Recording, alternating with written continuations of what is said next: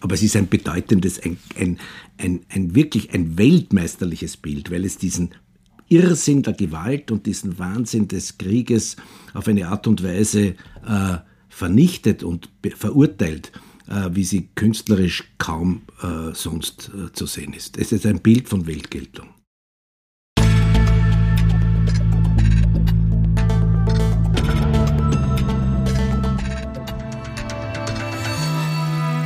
Ausgesprochen Kunst. Der Podcast mit Alexander Gieser.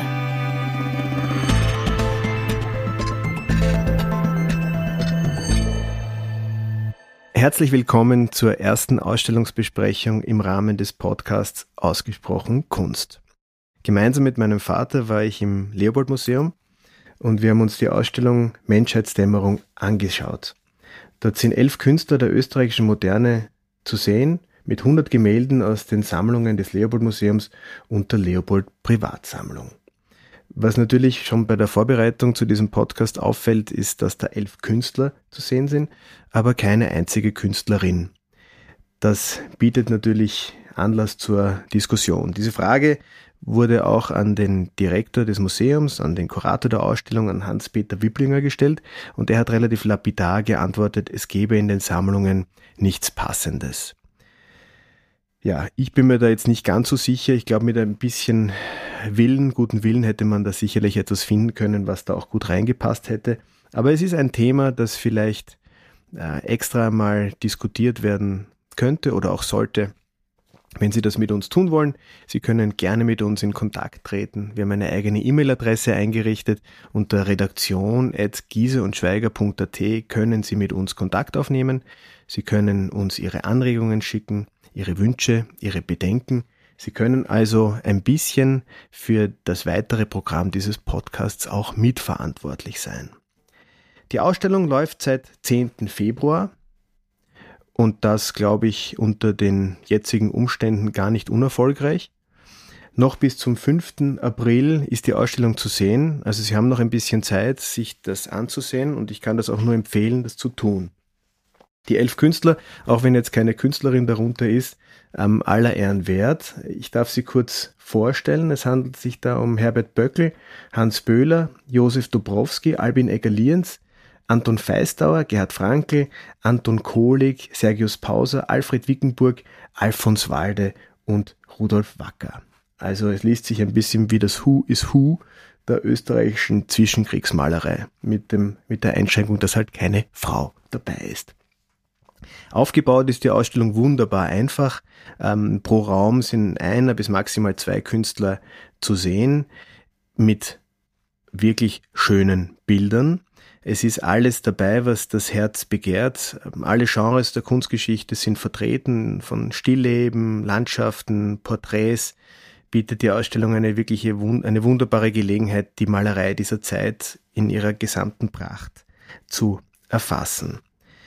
Ich für meinen Teil hatte einen wunderbar charmanten Vormittag. Ich hatte, hatte großen Spaß in der Ausstellung und ich bin jetzt sehr froh, meinen Vater hier neben mir zu haben, der jetzt gemeinsam mit mir versuchen wird, diese Ausstellung ein bisschen näher vorzustellen, zu kommentieren, ein bisschen auch aus der Sicht des Kunsthändlers und mit der einen oder anderen bekannten Geschichte gespickt. Wenn man zur Ausstellung selber geht, würde ich, also möchte ich sagen, dass es eine ein perfekte Möglichkeit ist, Künstler, jeweilige Künstler, diese elf Künstler äh, in ihrem Werk, äh, in ihrem Gesamtwerk kennenzulernen, weil es sind von frühen Bildern bis späte Bilder, es sind Hauptwerke und Skizzen, es sind wirklich eine ganze, eine wirklich wunderbare Auswahl, muss man den Leuten, die da kuratorisch tätig waren, gratulieren, eine wunderbare Auswahl an an, an jeweils sehr typischen und, und äh, qualitätvollen Bildern. Ja, weil du, weil du vorher gesagt hast, dass, dass du die, dass du viele dieser Bilder gut kennst, ja auch schon sehr lange. Du hast ja die, die, die Schätzung damals vorgenommen für das, ja. für das Museum. Ja, früher dann. Als also es gibt jetzt wahrscheinlich niemanden, der, der auch die Sammlung Leopold in diesem Sammlungsschwerpunkt dann auch besser kennt. Rudolf Leopold geboren 1925 und verstorben 2010, war ein Wiener Augenarzt und Kunstsammler. als großer Liebhaber und früher Förderer österreichischer Kunst trat er Anfang der 1950er Jahre als Wiederentdecker des damals in Vergessenheit geratenen Egon Schiele in Erscheinung. Mit seiner Frau Elisabeth Leopold legte er über fünf Jahrzehnte hinweg eine umfangreiche Kunstsammlung mit dem Schwerpunkt auf österreichische Kunst des 19. Jahrhunderts und die klassische Moderne an. Ein Großteil dieser Sammlung, inmitten derer die Familie bis zu diesem Zeitpunkt gelebt hatte, wurde 1994 mit Unterstützung der Republik Österreich und der Österreichischen Nationalbank in die Leopold Museum Privatstiftung eingebracht. Als gerichtlich beeideter Sachverständiger für Malerei erstellte Herbert Giese zusammen mit dem damaligen Direktor der österreichischen Galerie Belvedere, Gerbert Frodel, das Schätzungsgutachten, auf dessen Basis der Ankauf der Sammlung umgesetzt wurde. 2001 übersiedelte die Sammlung in das dafür erbaute Leopold-Museum im Wiener Museumsquartier. Rudolf Leopold war bis zu seinem Tod 2010 als erster museologischer Direktor des Museums tätig. Ähm, Gab es trotzdem dann Überraschungen? Gibt es dann irgendwelche Bilder in der Ausstellung, wo du gedacht hast, uh, habe ich schon vergessen, ah, das kann ich mich gar nicht mehr erinnern, das habe ich auch geschätzt? Ja, also na natürlich gibt es das. Vor allem diese, äh, ich weiß nicht, ob das andere Leute auch haben, aber die Erkenntnis, dass man äh, nach 20 Jahren ein, doch einen anderen Blick hat, nicht? Also zum Beispiel jetzt der schönste Kolik, dieser kniende. Äh, das war ein Bild, das mir damals zwar bewusst worden ist, aber in seiner Bedeutung heute nicht so gefallen hat. Auf der anderen Seite die große sizilianische Landschaft von, von Böckel, das hat mir damals schon außerordentlich gut gefallen. Ähm, es gibt schon, das ist ja der individuelle Zugang, auch der, ein gewisser Reifeprozess, äh, dass, dass Bilder mit einem, wie, mit der Musik, Bilder mit einem sprechen, äh, intensiver, weniger intensiv oder dann gar nicht mehr. mehr ne? Äh, es gibt auch Beispiele da bei der Ausstellung, wo ich mir denke, die sind nur, die sind irgendwie mit, dem, mit den Ohren aufgehängt. Nicht? Ich meine, wir haben es zuerst schon kurz gesagt, warum da der Wickenburg jetzt vertreten ist, ist mir nicht so verständlich, obwohl es vom Wickenburg in der Hauptdarstellung oben ja da doch äh, das eine oder andere gute Bild gibt. Aber insgesamt ist er ein Künstler, der für mich nicht in diese Reihe von Dobrowski, Feistauer, Böckel, äh, Frankel, äh, Kolik, äh, Egaliens hineingehört. Bisher könnte man ja auch beim, beim Walde äh, fragen, äh, der ja gerne in der Öffentlichkeit so ein bisschen in Richtung dekorativer Kitzbühelmaler gesehen wird, was ich für einen großen, groben Unfug halte, weil er wirklich ein vorzüglicher Maler ist, der halt wie so viele ein bisschen dem, dem Geschäft erlegen ist, nicht? Also wem ist das zu verwehren? Ja. Ich glaube, dass der, der Walde, der hat es ja in, durchaus auch in Wien so ein bisschen probiert. Er war ja in, in seinen, an der Akademie auch ein bisschen und hat hier ein bisschen versucht anzudocken, aber hat sich dann entschieden, wieder zurück zu gehen in seine, in seine Berge. Und ich finde eigentlich auch, dass er, dass er in seinen, in seinen bedeutenden Bildern einfach auch ein wahnsinnig schöner Gestalter ist. Also das erlebt man ja immer wieder, so ein Bergbild vom Alfons Walde, da hat man so das Gefühl, so ist es halt wirklich. Ja. Und, diese, und diese Realität, das zieht sich ja auch ein bisschen da in der Ausstellung durch. Äh, äh, das ist, war, ja, war ja eine schwierige Zeit, also zwischen 1918 und 1938, das war ja also auch für Kulturschaffende oder Maler jetzt äh, nicht, nicht leicht. Das, das findet sich das auch ein bisschen in der Thematik wieder, die sich so ein bisschen durchzieht, oder? Ja, na, erstens einmal muss man ja trennen zwischen einem kommerziellen Absichten, der Mann musste leben, auf der anderen Seite hat er als Künstler schon die, die, die, die Vorstellung gehabt und den Wunsch gehabt, äh, eine Welt, wie er sie sieht, äh, wiederzugeben. Dieses, dieses eine eigene neue Realität. Es ist ja, wir sprechen ja immer wieder von, solange es Maler gibt oder solange es Künstler gibt, hat die Schöpfung noch kein Ende gefunden und jeder erfolgreiche Maler schafft ein bisschen eine, eine neue eigene Welt. Das gelingt dem Walde absolut. Er ist halt immer wieder gefährdet durch, durch die Notwendigkeit jetzt der, jetzt sage ich mal, der Wiedererkennbarkeit, der, der motivischen Zugehörigkeit und, und halt den, den, den Wünschen seines Publikums zu folgen. Auf der anderen Seite, wenn man von Malerei ein bisschen was versteht oder sich näher anschaut, wie, allein wie viele weiß er zu unterscheiden weiß, wie viele, mit was für einer Sicherheit er äh, substanziell und, und körperlich diese Welt errichtet, ist schon sehr beeindruckend. Mhm.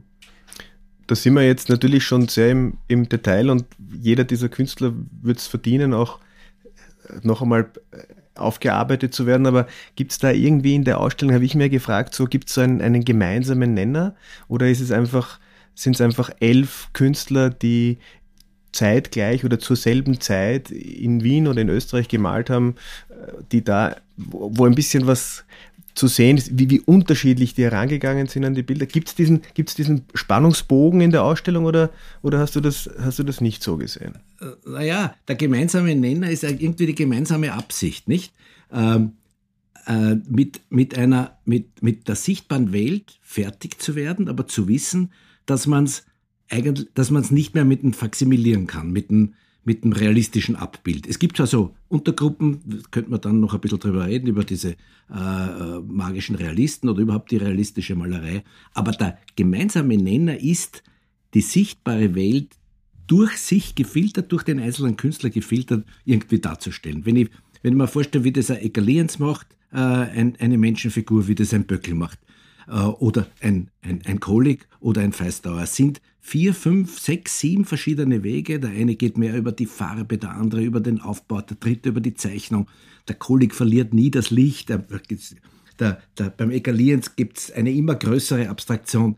Das sind, und, und allen ist gemeinsam, das, was du fragst, allen ist gemeinsam diese, dieser, dieser Wunsch oder diese, diese, diese Ambition, äh, ein gültiges Abbild der Welt ein, in den, für die 20er, 30er, 40er Jahre, also für das 20. Jahrhundert, für ihre, für ihre Lebenszeit ein gültiges Abbild dieser Welt zu geben. Nicht ein, nicht eine, nicht eine Fotografie, sondern, ja, eine, ein, ein, eine kondensierte Wahrheit. Anders kann ich es gar nicht sagen. Ja, es ist ja, also wir, die Ausstellung ist ja im, im ersten Untergeschoss. Wenn man da also runterkommt, dann wird man gleich einmal von diesem tiefen Blau der Wandfarbe empfangen. Und ich habe mir gedacht, um Gottes Willen, jetzt geht das los mit diesen, oft sieht man ja Ausstellungen, wo jeder Raum dann eine andere Farbe hat, damit irgendetwas transportiert wird. Nein, das Blau zieht sich durch, fand ich eigentlich auch dann ganz angenehm. Und das, was mich ein bisschen irritiert hat, war, dass man, also man wird so hineingeleitet und man kennt, wenn man das erste Untergeschoss im Leopold-Museum kennt, dann, dann fehlt da hinten, hinten so ein Raum. Mhm. Also da kommt man zum Wickenburg und zum Wacker und dort ist vorbei. Mhm. Ja. Mhm. Und es ist eigentlich relativ ungewöhnlich, dass man quasi durch die Ausstellung wieder zurückgehen, zurückgehen muss. muss ja. Aber das machen ja, machen ja viele Menschen auch nochmal ganz gern. Sie schauen sich die Ausstellung ja. an und dann, und dann reflektiert man noch einmal beim, beim Rausgehen und sucht sich vielleicht dann noch etwas aus, was einem besonders gut gefallen hat. Und bei uns war das dann so, wir waren schon am Ende und dann haben wir gesehen, ah, da hinten ist ja noch der Pauser ja. und der Dobrowski. Ja. Also ich weiß nicht, ob das so ganz schlau gelöst ist, aber ich glaube, die, die, die Räumlichkeiten lassen da, haben da keinen Spielraum zugelassen. Ja, ich glaube aber, du hast das eh schon selber gesagt. Ich finde es ganz gut, wenn man noch einmal durchgeht. Es gibt mhm. Ausstellungen, zum Beispiel in der Albertina, die Hauptausstellung, ich gehe die nie durch und verlasse ihn am Ende wieder, sondern ich gehe wieder zurück und gehe noch einmal mhm. durch. Und dieses Spiel, was würde ich mir aus dem Raum oder aus dem Raum mitnehmen? Mhm. Welches ist jetzt für mich das schönste oder beste Bild? Mhm. Äh, was möchte man noch einmal anschauen? Das ist ja durchaus reizvoll. Äh, die Ausstellung ist aber auch zu, deshalb anzuschauen, weil es wirklich einige unglaublich tolle Bilder gibt. Also vom, vom Egalierens dieses Finale äh, oder auch dieses, dieses Bild. Wir sind ja heute beide davor gestanden, längere Zeit mit diesem ackernden Bauern, der da mit zwei Ochsen äh, in eine schier endlose äh, Ackerlandschaft hineinarbeitet, ist von einer derartigen Intensität. Ich weiß nicht, du hast, du hast ja selber auch über die, über die, über die Qualität dieses Bildes gesprochen. Mit, mit, mit dieser Reduktion und mit dieser, mit dieser Komposition, die, die wirklich einzigartig ist. Der Maler Albin Egger-Lienz wurde 1868 in Osttirol geboren. Seine künstlerische Begabung wurde früh erkannt und gefördert. Schon seit Kindheitstagen hegte Ecker-Lienz eine tiefe Empfänglichkeit für religiöse Gefühle und Themen, und so wurde die bäuerliche Welt mit ihrer harten körperlichen Arbeit und dem allgegenwärtigen Katholizismus zum Grundthema seines künstlerischen Schaffens. Nach einem Studium an der Münchner Akademie übersiedelte Egger Lienz 1899 nach Wien. Hier trat er im folgenden Jahr der Genossenschaft Bildender Künstler bei, war Gründungsmitglied des Hagenbundes und wurde 1909 Mitglied der Sezession. 1912 folgte er der Berufung der Hochschule für Bildende Kunst nach Weimar, ließ sich allerdings schon ein Jahr später in St. Justina bei Bozen nieder, wo er eine private Kunstschule führte. Die vier Kriegsjahre blieben für den Künstler lebenslang prägend und schlugen sich in seinem reifen Werk in symbolbesetzten monumentalen Bildern nieder, die Krieg, Leben und Tod thematisierten. Mit seinen einzigartigen Bildschöpfungen ist Albin Ecker-Liens in die vorderste Reihe der österreichischen Künstler seiner Generation einzureihen. Er verstarb im November 1926. Ja, und ich meine, das wäre ein Bild, für das es sich alleine schon lohnen würde, in diese Ausstellung zu gehen. Ähm, das wieder zu sehen und auch in diesem Zusammenhang. Genau, und gegenüber hängt dann diese unglaubliche Seelandschaft mit diesem Blau. Allein dieses Blau beim Egerlins kennt man doch immer nur diese braunen Farben oder doch sehr tonige Farben. Und da gibt's dieses, dieses Küstenbild mit diesem strahlenden blauen Himmel. Das sind Seherfahrungen, da zahlt sich aus, von St. Pölten nach Wien zu fahren oder von Linz von mir aus nach Wien, allein für diese, für diese Bilder und diese Ausstellung. Weil ja, weil ja doch, also was wir ja ein bisschen tun wollen mit diesem, mit in diesem Gespräch ist auch äh, zu motivieren, dorthin zu gehen, auch vielleicht die eine oder Frage, andere Frage aufzuwerfen. Interessant wäre es natürlich auch zu, zu erfahren, wie, wie, wie andere diese Ausstellung mhm. wahrnehmen. Wir würden da auch ganz gerne in einen, in einen Dialog treten. Also das ist ja durchaus auch als Einladung zu, ähm, zu werten, also mit uns Kontakt aufzunehmen, ob das vielleicht ähnlich wahrgenommen wird. Mhm. Weil, weil wir gehen da durch, wir schauen uns das an, wir stehen dann vor einem Bild, sind, sind fassungslos, sind begeistert, dann rümpfen wir manchmal ein bisschen so die Nase. Da hat ja jeder so einen, einen, einen eigenen, ein, ein, ein eigenes Moment. Mhm. Und ich glaube, das was, das, was ja auch man, man nimmt ja immer eine Wertung vor.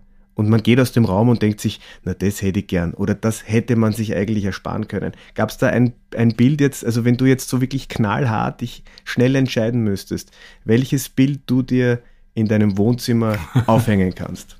Was wäre das? Finale von Lienz das Finale vom Eggerliens. Da gibt's natürlich, ich habe ich hab das ja auch ein bisschen jetzt erwartet, weil ähm, wir haben auch darüber gesprochen. Äh, das Bild hatte ja, bevor es also seinen, seinen endgültigen Ort jetzt im Museum gefunden hat, ist es ja jahrelang an einem speziellen Ort gehangen. willst du, willst du das vielleicht ein bisschen erzählen? nämlich, äh, äh, nämlich über, im Schlafzimmer und über dem Bett vom äh, Rudolf Leopold. Er hatte sonst in diesem Zimmer kein Bild, alle seine Bilder waren nicht wirklich gehängt, aber dieses Finale hang über seinem Bett und wenn man weiß, mit was für einer Schrecklichkeit eigentlich und mit was für einer Ernsthaftigkeit und, und, und, und, und Brutalität dieses Bild auf den Betrachter wirkt, muss man sagen, ähm, da muss die Liebe, ist die Liebe zur Malerei auch beim Leopold schon sehr groß gewesen. Aber es ist ein bedeutendes, ein, ein, ein, ein wirklich ein weltmeisterliches Bild, weil es diesen Irrsinn der Gewalt und diesen Wahnsinn des Krieges auf eine Art und Weise äh, vernichtet und verurteilt, äh, wie sie künstlerisch kaum äh, sonst äh, zu sehen ist. Es ist ein Bild von Weltgeltung. Das ist ja, das ist ja jetzt ganz interessant und ich weiß ja jetzt auch gar nicht, wie, wie indiskret wir, wir an dieser Stelle sein dürfen. Aber das, das Schlafzimmer des Rudolf Leopold. Also ich glaube, also, also ich habe es nicht gesehen, mich würde das rasend interessieren. Ja. Was für einen Eindruck hattest du vom Schlafzimmer vom Rudolf Leopold? Also du hast das in den frühen 90er Jahren oder Mitte der 90er Frühe Jahre 90er Jahre, ja. wurde, wurde diese Schätzung für das Museum ja. gemacht. Da war ja alles noch intakt. War, war, das ein, wie, wie hat das in dem Schlafzimmer, wie hat das Schlafzimmer des Rudolf Leopold Also das Schlafzimmer des Rudolf Leopold war das, wie das Wohnhaus des Rudolf Leopold. Äh, man muss sich vorstellen, dass in ein Haus, das in den, glaube ich, 20er oder 30er Jahren damals das letzte Mal eingerichtet worden ist, dann äh, für Bequemlichkeit und für Möblage, äh, außer es waren Museumsmöbel, nichts mehr investiert worden ist.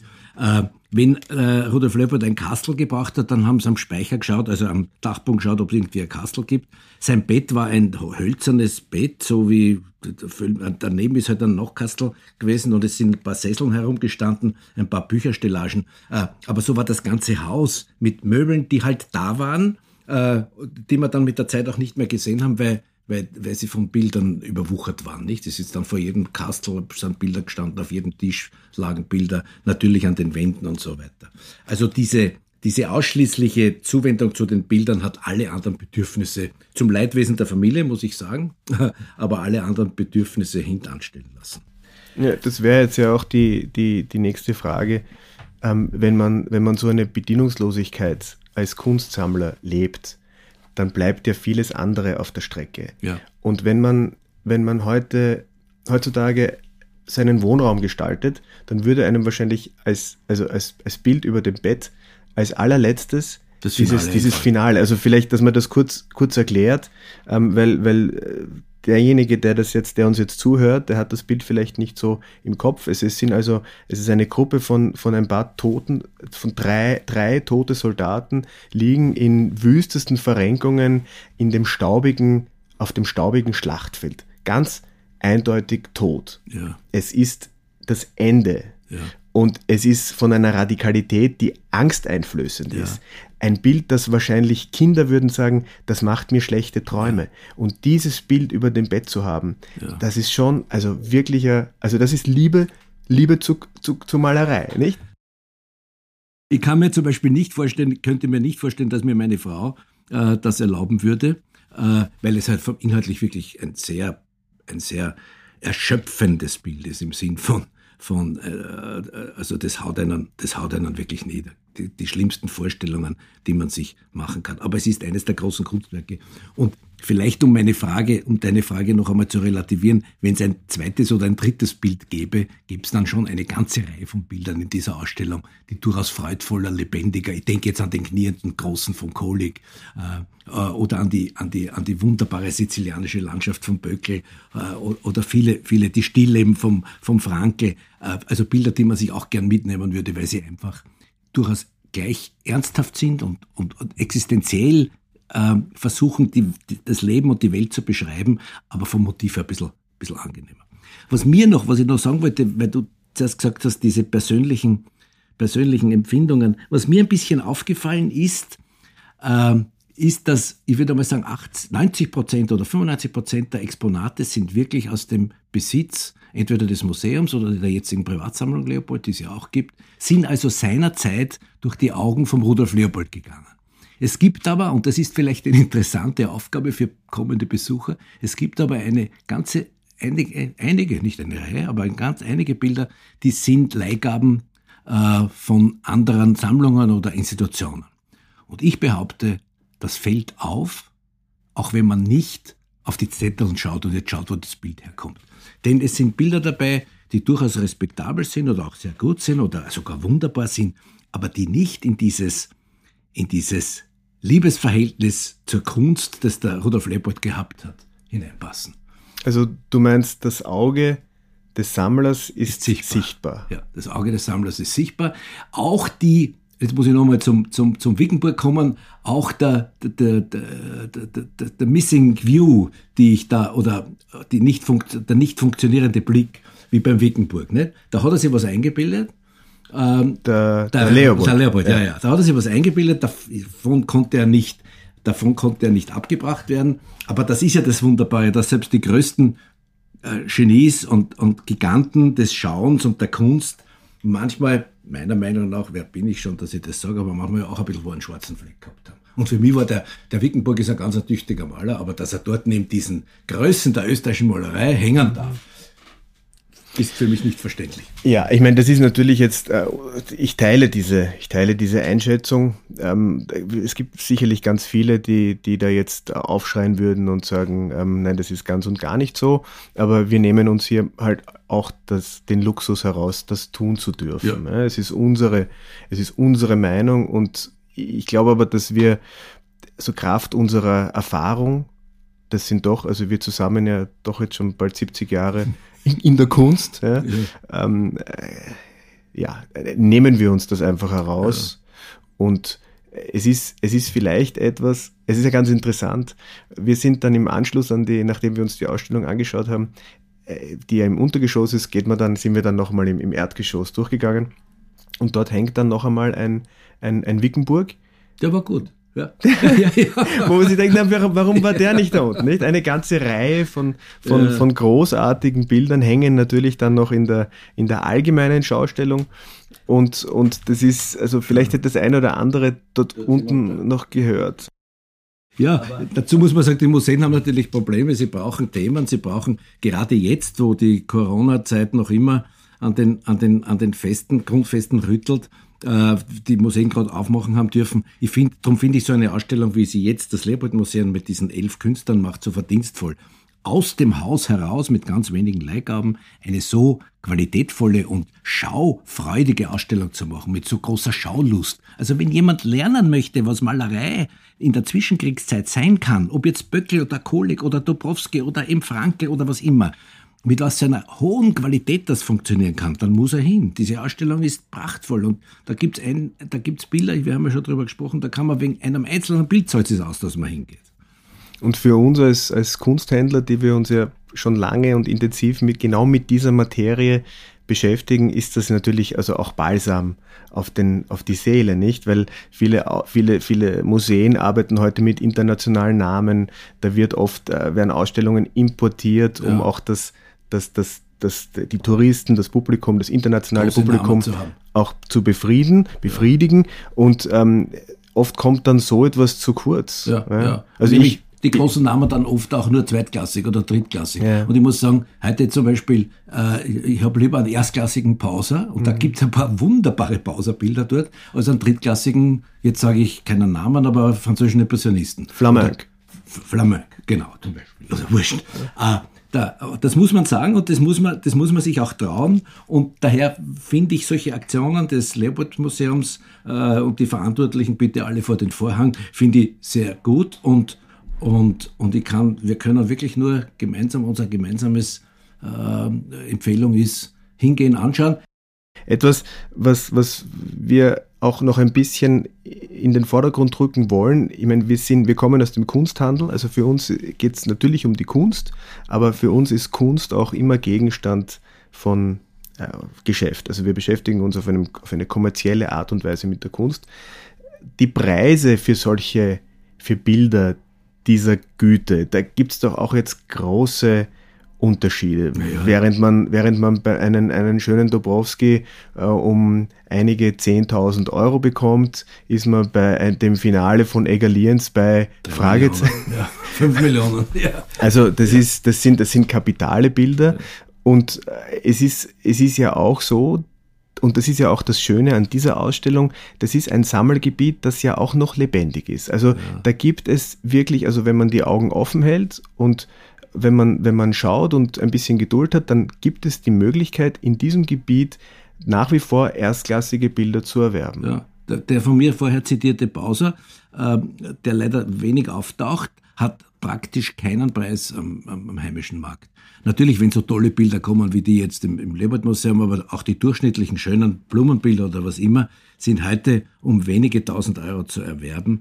Äh, also etwas, was, was, was eigentlich lächerlich ist im Vergleich zum Kunstwert, den man äh, dafür bekommt.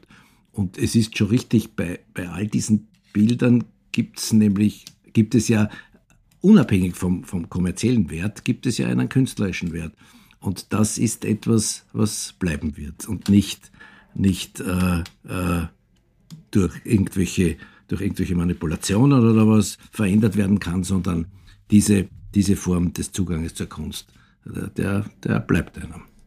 Das heißt, diese Lichtgestalt Rudolf Leopold als Sammler, ähm, dem kann man nach wie vor nacheifern. Ja, natürlich, natürlich. Der war nicht fehlerfrei, jeder von uns hat viel Fehler, aber er war so das typische Beispiel. Es gibt diesen wienerischen Ausspruch zu einem goldenen Kopf.